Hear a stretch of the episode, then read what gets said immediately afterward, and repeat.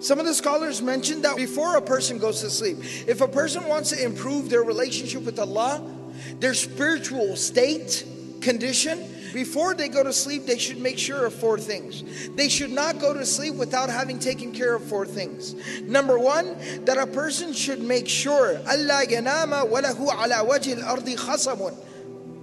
That a person should not go to sleep unless and until that person had, has made sure that they have resolved all outstanding conflicts that they might have with anyone. Settle your affairs, settle your issues.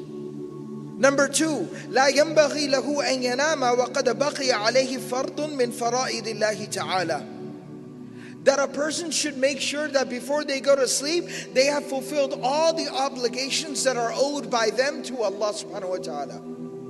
If I haven't prayed my Isha, I can't go to sleep yet. I can't. Number three, لا ينبغي له أن ينام ما لم يتب من ذنوبه التي سلفت منه.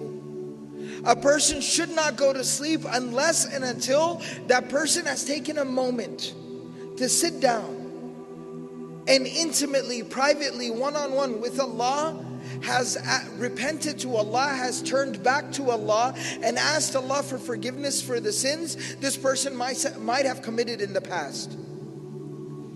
And number four, لا ينبغي له أن ينام حتى يكتب وصية صحيحة. A person before they go to sleep, they should make sure that at least on a basic level, they have made sure that all their you know, all the major arrangements have been made just in case if this person will not wake up the next morning. They've made whatever clarifications need to be made, what will be done after them with either their wealth or their family. And again, that doesn't seem, you know, for a lot of us, we think that's a very morbid idea. Plan my death before I go to sleep. But this is the seriousness that is required for having a relationship with Allah subhanahu wa ta'ala.